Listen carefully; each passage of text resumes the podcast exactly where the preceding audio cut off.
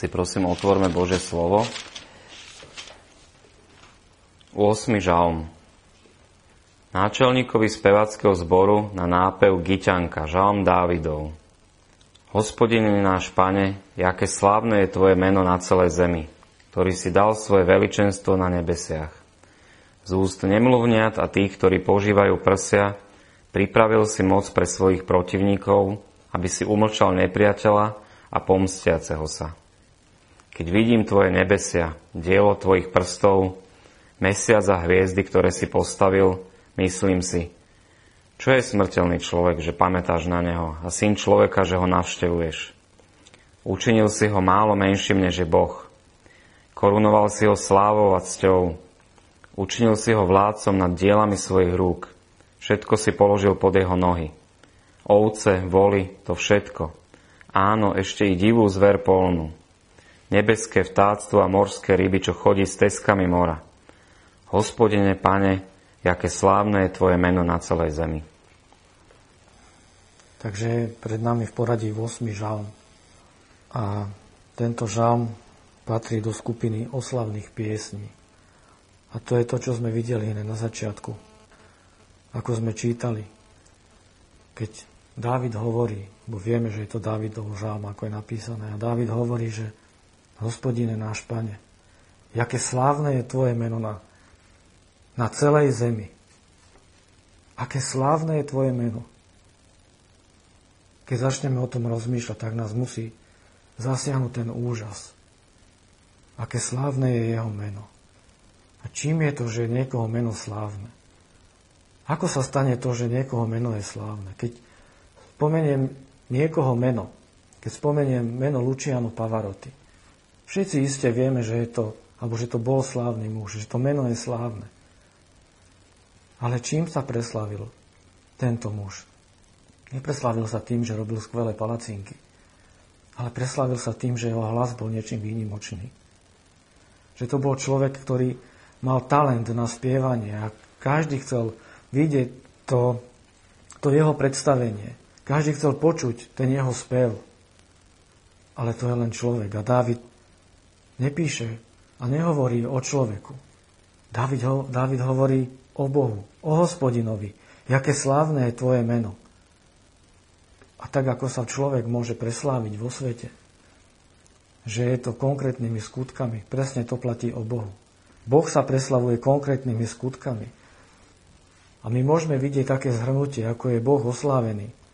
Keď čítame v prvej knihe Kronickej, môžeme si nalistovať do prvej knihy Kronickej, alebo do prvej knihy Paralipomenon, do 16. kapitoly. A tam je opísaná udalosť, keď Dávid preniesol truhu zmluvy na svoje miesto.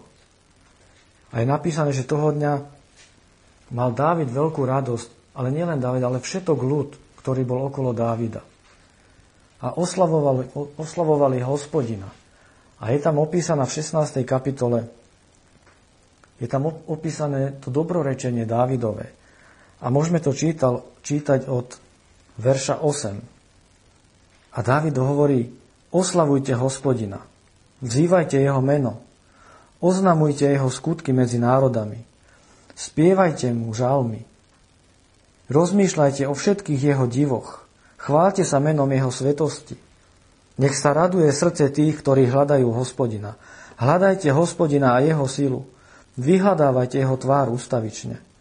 Pamätajte na jeho divy, ktoré učinil, na jeho zázraky a na súdy jeho, jeho úst. Tu čítame, že Boh sa preslavil nejakými zázrakmi, nejakými divmi.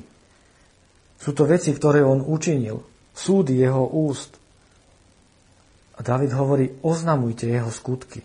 To sú tie skutky hospodinovi, hospodinové. Rozmýšľajte o všetkých jeho divoch. A keď potom prejdeme ďalej do 23. veršu, čítame ďalej, že spievajte hospodinovi celá zem. Zvestujte jeho spasenie zo dňa na deň. Rozprávajte jeho slávu medzi národami. Medzi všetkými ľuďmi jeho divy. Lebo veľký je hospodin a hoden všetkej chvály. Je strašný nad všetkých bohov. Lebo všetci bohovia národov sú ničomné modly, ale hospodin učinil nebesia. Veličenstvo a nádhera pred ním, sila a veselosť na jeho mieste. Zdajte hospodinovi čelade národov, zdajte hospodinovi česť a silu. To, čo Dávid hovorí, rozpomína sa na všetky jeho skutky. Na skutky Božie, ktoré vždy konal. Že je to veľká sláva, už len to, že sa dal poznať človeku. Už len to, že, že z jedného človeka učinil veľký národ. Keď ten národ potom vyvádza z, Egypt, z Egypta mocnými divmi a zázrakmi a boli toho všetci svetkami a David to veľmi dobre vedel. A hovorí, rozprávajte jeho slávu medzi národami. To, aký je Boh, aké veľké divy a zázraky ten Boh koná, to sa malo dostať medzi národy. Veď Izrael bol postavený nie preto, aby bol v tichosti, ale mal byť svetlom pre všetky okolité národy. Mal poukazovať na slávu hospodinovu. A David hovorí, rozprávajte jeho slávu medzi národami. Zdajte hospodinovi slávu všetky čelade národov. A to je to, čo čítame potom v treťom verši nášho žalmu. Že z úst nemluvňa da tých, ktorí požívajú prsia, pripravil si si moc, alebo chválu pre svojich protivníkov. Je zaujímavé čítať to, že z úst nemluvňa. Veď kto je nemluvňa? Už len ten samotný názov nemluvňa je dieťa, ktoré ešte nedokáže hovoriť. A dieťa, ktoré nedokáže hovoriť, tak z jeho úz je pripravená chvála a moc pre hospodina, pre Boha. Ale môžeme tomu veľmi dobre rozumieť, že Boh presne takýmto spôsobom koná že on sa oslaví na tých najmenších, na tých najslabších a na tých najbezvýznamnejších z ľudského hľadiska.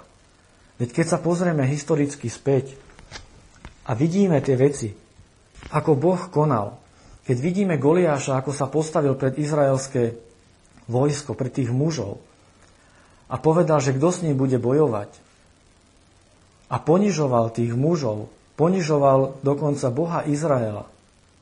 A tí mužovia skutočne mali v tej chvíli strach. On to neurobil raz, on to robil niekoľko dní. A naozaj sa ich zmocnil strach a báli sa predstúpiť pred Goliáša a bojovať s ním. A predsa jeden človek predstúpil. Predsa sa našiel jeden, Dávid, o ktorom je napísané, že bol ešte mládenček. Rumený mládenček. A ten porazil Goliáša. Ale neporazil ho, pretože bol silnejší ako on. Veď keď sa pozrieme na Goliáša a na toho chlapca, tak skutočne Dávid bol len ako dieťa proti Goliášovi. Goliáš by ho mohol medzi prstami rozmačknúť. Ale David nero, ne, neporazil Goliáša pre jeho silu, ale pretože Boh sa oslávil na Dávidovi. Pretože v moci hospodinovej porazil Goliáša a tak zapchal ústa svojim nepriateľom, na tom najmenšom. Keď si spomeniete na Gedeona, aký bol bezvýznamný, aký bol utiahnutý, bál sa svojho otca. A napriek tomu mu hospodin hovorí, že do tvojej ruky vydám Madiana, že ty ich porazíš. A nebolo to tak, že jak na začiatku išli a bolo ich 20 tisíc. Hospodin ich preriedil tak, že ich ostalo len 300. A utekali pred nimi. A rozprášili ich a zapchali ich ústa, ústa ich nepriateľov. Nikdy to nebolo tak, že keď sa zhromaždilo vojsko proti Izraelovi, že by hospodin zhromaždil raz také vojsko. Ale vždycky sa oslavil na tých najmenších. Keď si spomeniete na Jeftu, aký bol od, odvrhnutý od všetkých ľudí. A napriek tomu bol z neho hrdina. A čítame to v liste Židov mnohých hrdinov v 11. kapitole. Volajú sa hrdinovia viery. Pretože boli, hoci boli najslabší, tak vo viere vošli do každého boja. Boh, boh sa takto oslávil. Zmocnili sa a vymanili od slabosti, je napísané. A stali sa, stali sa junákmi v boji. A prinútili ustúpiť mnohé tábory cudzozemcov, všetkých nepriateľov. Vždycky Boh takto konal. Vždy sa oslavil na tých najmenších. A samozrejme, že sa oslavuje aj tým, keď vidíme tie veci, ktoré Boh učinil. Tak ako je napísané, keď vidím tvoje nebesia, dielo tvojich prstov, mesiac a hviezdy, ktoré si postavil, vidíme v tom Božiu slávu. Izaiáš 40. kapitole hovorí, Izaiáš 40, 26, Pozdvihnite svoje oči k výšinám, A vidzte, kto, kto to všetko stvoril. Ten, ktorý vyvodí ich vojsko v plnom počte. Volá ich všetky podľa mena. Pre množstvo vlády a preto, že je mocný a silný. Niktoré nesmie chýbať. Keď sa pozrieme na nočnú oblohu a vidíme to nespočítateľné množstvo hviezd, aj máme v povedomí to, čo nám zjavuje Božie slovo. Každú jednu z nich volá podľa mena. Každú jednu pomenoval. A my ich nedokážeme ani len spočítať. My nedokážeme dokonca niektoré z nich ani len vidieť. A hoci sme podchylili tie dvere do toho, aby sme videli kus vesmíru, nikdy nedokážeme ho zmerať, nikdy ho nedokážeme vystihnúť tak, aby sme videli jeho koniec. Tak veľký je Boh. Tak úžasný a nádherný je Boh. Ako nám zjavuje List Rímanom, že práve po týchto učinených veciach je možné vidieť jeho väčšinu moc a jeho božstvo. A tak len keď pozrieme na tie nebesia a vidíme tu jeho veľkosť a vidíme ten jeho majestát a silu, tak skutočne si môžeme pomyslieť to, čo hovorí David v 5. verši. Čo je smrteľný človek? Že pamätáš na neho. A že ho navštevuješ. Učinil si ho málo menším, než je Boh. Korunoval si ho slávou a cťou. A keď sa Dávid obzeral späť a vidí, ako to bolo pri stvorení, pri stvorení, tak skutočne Boh všetko stvoril tak nádherne a dokonale. A človeka stvoril výnimočne, pretože jediný človek bol stvorený na obraz Boží. Jedine jemu dal všetko, aby sa staral, aby naplnil zem, aby si ju podmanil, tak ako to čítame v Genesis v 1. kapitole v 28. verši. A Boh ich požehnal a Boh im riekol, plote sa a množte sa a naplňte zem a podmante si ju a vládnite nad morskými rybami, nad nebeským vtáctvom i nad každým tvorom, ktorý sa plazí na zemi. To bolo určené od Boha, že človek sa má o toto starať. Učinil ho vládcom nad dielami svojich rúk. A všetko dal pod jeho nohy. Ovce, voli to všetko. A rovnako to čítame potom, keď skončila potopa a keď Noach vychádzal s rodinou z korábu. Rovnako ich Boh požehnáva. Genesis 9. kapitola, 1. 2. verš. A Boh požehnal Noácha a jeho synov a riekol im, plote sa a množte sa a naplňte zem. Vaša bázeň a váš strach bude na každom zvierati zeme a na každom vtákovi neba. To i so všetkým, čo sa hýbe na zemi, i so všetkými rybami mora je dané do vašej ruky.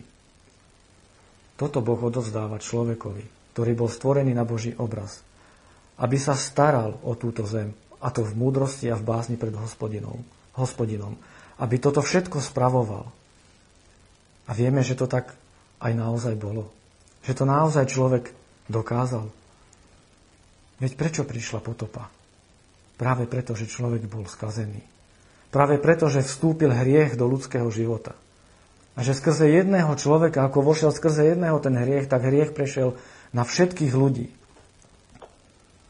Keď v Genesis pred potopou, v Genesis 6. kapitole čítame v 5. verši, že hospodin videl, že sa množí zlosť človeka a že všetko, čokoľvek vytvoria myšlienky jeho srdca, je len zlé po všetky dni. Práve preto prišla potopa na tento svet.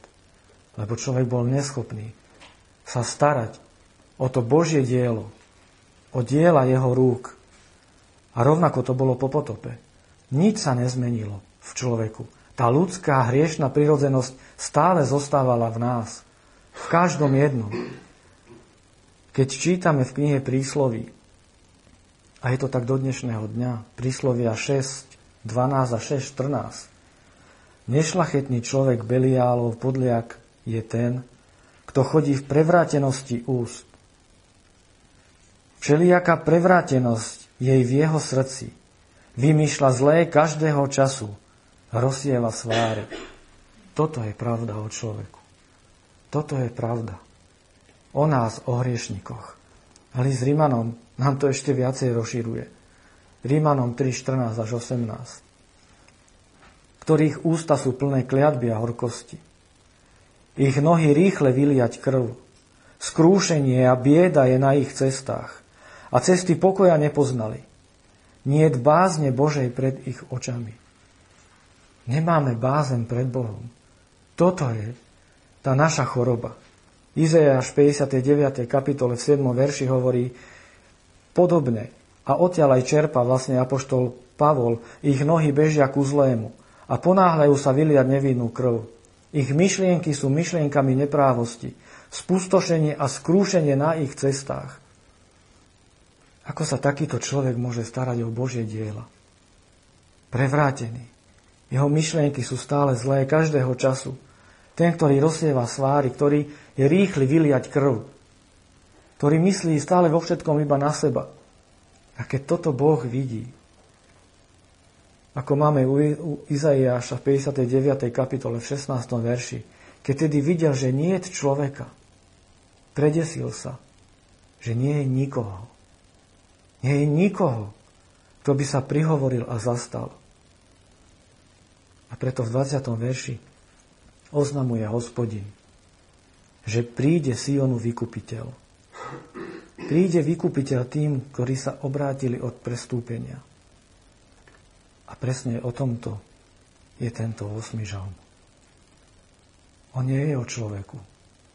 On nie je o tom, že by človek bol korunovaný slávou a cťou hoci je výnimočný vo stvorenstve. Nie je o tom, že on má všetko podané pod svoje nohy a že dokáže nad tým vládnuť a, a panovať. Hoci sa Dávid obzera späť, tak v prvom rade je tento žalm o Kristovi. O pánovi Ježišovi je, tento žalm. Keď Dávid pozera dopredu, že toto všetko sa ešte len stane. Že to nie je človek, ale že ten syn človeka je Pán Ježiš, ktorý sa ujíma smrteľných ľudí, ktorý navštevuje smrteľných ľudí a navštívil nás. Je to Pán Ježiš, ktorý si pripravil chválu a moc z úst nemluvniat. Ten tretí verš, ktorý máme v 8. žalme, sa doslova vyplnil na pánovi Ježišovi. Spomente si, ako vchádzal do Jeruzalema. Môžeme si pozrieť do Evanielia podľa Matúša, Evanielium podľa Matúša, 21. kapitola. Vidíme tam niektoré skutočnosti. Pozrime sa na to, ako vchádza do Jeruzalema. A obrovský zástup ho víta. Obrovský zástup mu ide v ústrety. Niektorí kladú letorasty na zem a svoje plášte prestierajú pred neho. A tie zástupy, ktoré išli pred ním, čítam v 9. verši, a ktoré išli za ním, kričali a hovorili Hosana v synovi Dávidovom. Požehnaný, ktorý prichádza v mene pánovom, Hosana na výsostiach. A keď vošiel do Jeruzalema, vzbúrilo sa celé mesto a všetko hovorilo, kto je toto? A zástupy vraveli, to je Ježiš, ten prorok z galilejského Nazareta. Viete si predstaviť, že to skutočne muselo vyzerať ako vzbúra? Že celé, celé mesto povstalo, celé mesto prišlo sa pozrieť, že čo toto má znamenať. Kto je to tento, kto vchádza do Jeruzalema? A tá odpoveď bola, že Ježiš z Galilejského Nazareta. Keď potom vstupuje do chrámu a vyháňa tam všetkých tých predávačov, holubov a peňažomencov, tak v 14. verši čítame, že pristúpili k nemu slepí a chromy v chráme a uzdravili ich. A pozrite sa na to, kto k nemu pristúpil. Opäť len tí najslabší.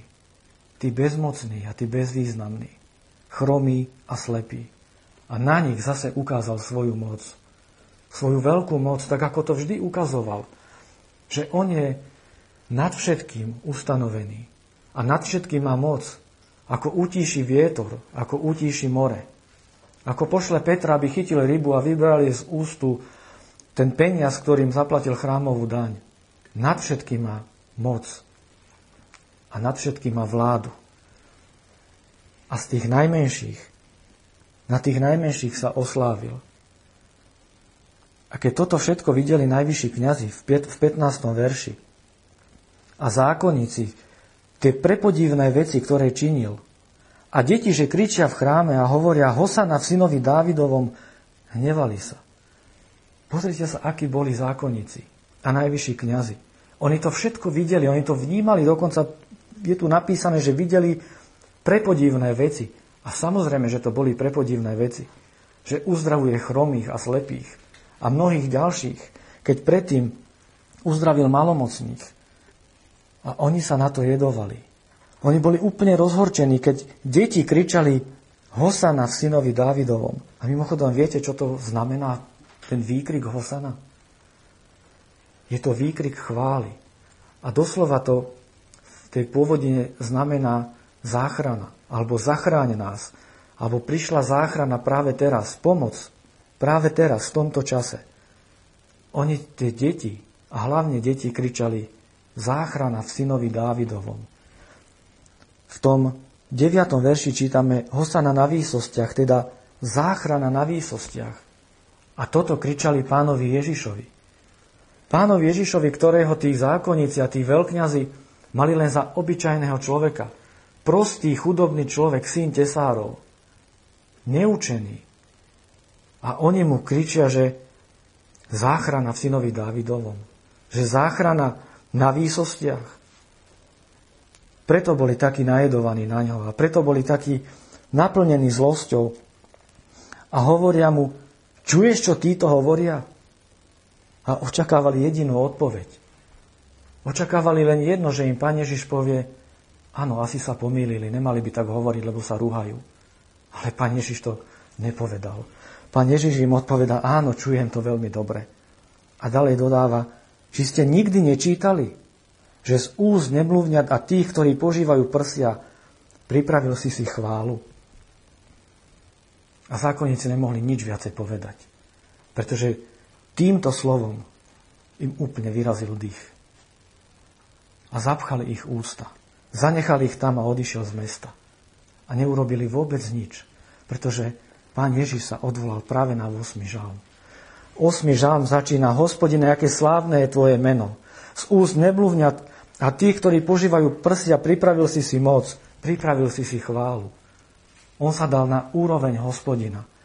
Keď jemu kričali, že Hosana v synovi Dávidovom, a on povie, či ste nečítali, pripravil si si chválu z úzne blúvňat. Jemu to kričali. On sa povýšil do toho, nie preto, že mal píchu v srdci, ale preto, že Boh mu to všetko dal. Oni totiž to boli tak slepí, tí farizei a tí zákonníci, že vôbec nerozoznali, čo sa práve stalo.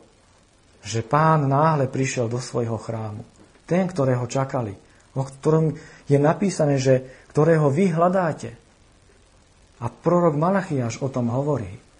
A naozaj sa to vyplnilo. Náhle prišiel do toho chrámu. Malachiaš ďalej hovorí, že kto obstojí v ten deň. Veď tam vyhnal všetkých tých kupcov z toho chrámu. A hovorí im, že Pelešu lotrov ste spravili z domu modlitby, z domu môjho otca. A plní sa proroctvo, keď pán náhle vchádza do svojho chrámu. Všetkých vyháňa, ale mnohí mu kričia Hosana na výsostiach, Hosana v synovi Dávidovom. Lebo prišla tá záchrana. Z úz nemluvňa tých, ktorí požívajú prsia. Pripravil si moc. A tak vidíme, že toto je ten Ježiš, ktorým farizei opovrhovali, ktorého mali za nič, ale mnohí z nich videli niečo viac. Toho syna Dávidovho, ktorý je predurčený k tomu, aby zachránil svoj ľud od ich hriechov. A my to všetko môžeme teraz vedieť a rozumieť tomu aj na základe novej zmluvy. Tak ako nám to nová zmluva zjavuje, že kto je Ježiš. Ako nám list Židom odhaluje, že toho, čo si málo menším od anielov učineného, vidíme Ježiša. Židom v 2. kapitole čítame verše 6 až 8. A kto si osvedčil kde si a povedal, a ten kto si a kde si je práve v 8. žalm. A bol to Dávid, ktorý osvedčil, čo je človek, že pamätáš na neho. Alebo syn človeka, že ho navštevuješ.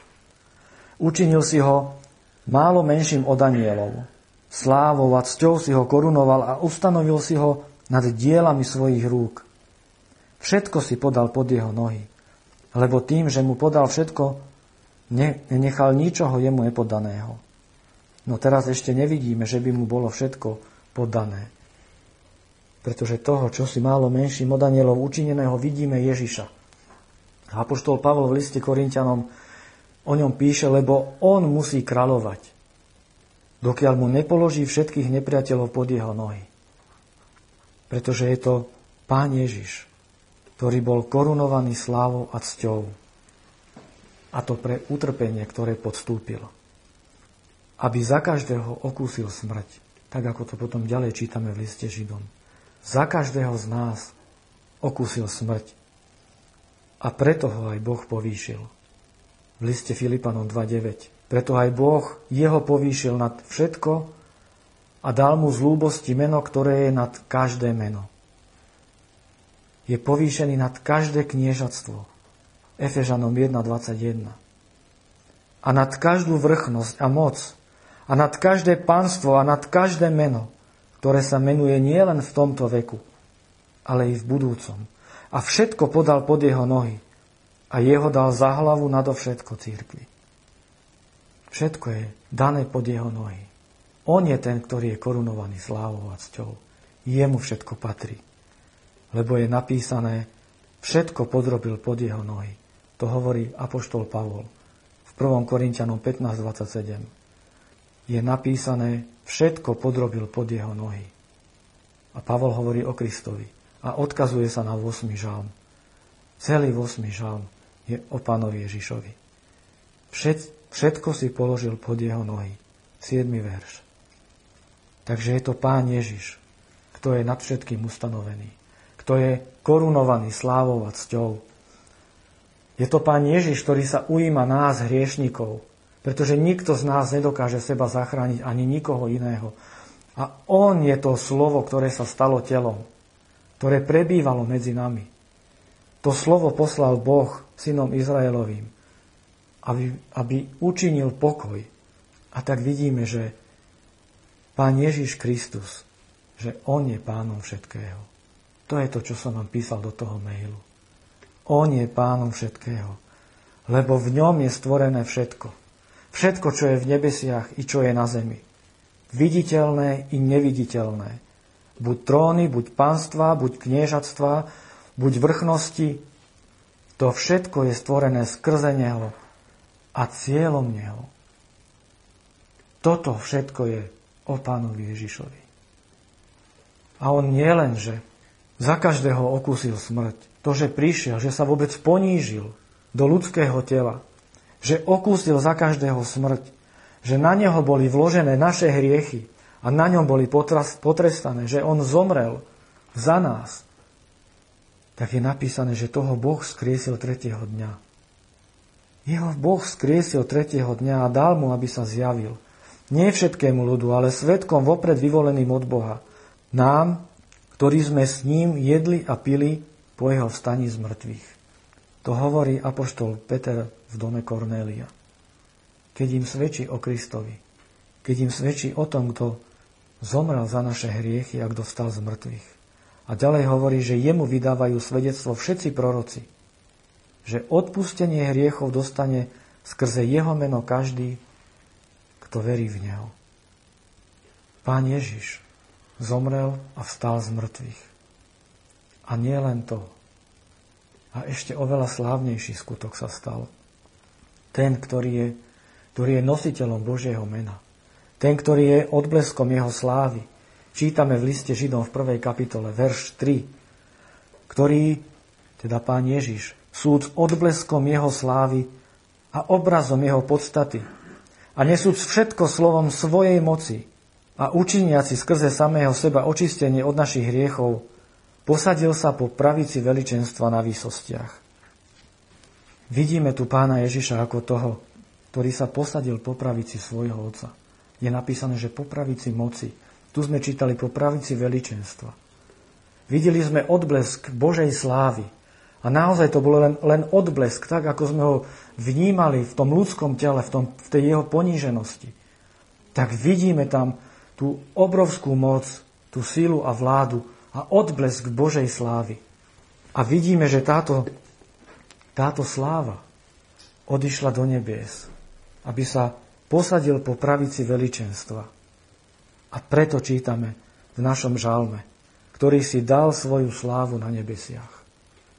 A tá sláva jedného dňa sa vráti späť. Vo všetkej moci, vo všetkej sláve ale teraz je v nebesiach, lebo on musí kráľovať, dokiaľ nebudú položení všetci jeho nepriatelia pod jeho nohy. Tam je jeho sláva a moc. Aj my žijeme z jeho moci a budeme žiť. Hoci pán Ježiš bol ukrižovaný v slabosti, ako ten ponížený človek, ktorý zobral na seba všetku našu hambu a bol ukrižovaný v slabosti, ale žije z moci Božej, pretože Boh ho vzkriesil a povýšil nad všetko také sme aj my slabí. A tak sme slabí v ňom. Ale keď budeme žiť, tak budeme s ním žiť a žijeme s ním z moci Božej. Lebo my dobre vieme, že Božia moc sa dokonáva v našej slabosti. Tak keď sme aj slabí, tak vieme, že práve na tejto slabosti sa Boh oslávi. Na nemluvňatách a nad tým, ktorí ešte požívajú prsia. Viete, aj tento žalm, je to jeden z najkrajších žalmov, aspoň pre mňa. A keď som si už týždne predtým ten žalm tak preberal a obzeral som si ho tak z každej strany a som si nejako spájal k nemu myšlienky a vedel som, o čom to je a vedel som, čo chcem asi povedať. Ale včera, keď som sa pripravoval a otvoril som si ten žalm a chcel som si tak s ľahkosťou všetky tie myšlienky ktoré som si vopred pripravil spojiť, zistil som, že neviem absolútne nič. Že opäť len platilo to, že musím pokoriť svoje srdce pred Bohom. Že nič nie je z nás. Žiadne víťazstvo v živote Izraela nebolo pretože sa Izrael schopil a zmocnil, že by mali dostatok sily poraziť svojho nepriateľa. Ale bola to Božia moc, ktorá ich pozdvihla. Nič z nás nie je také, čo by sme my boli schopní urobiť, aby sme oslávili Boha. Ale Boh na našej slabosti dokazuje svoju moc.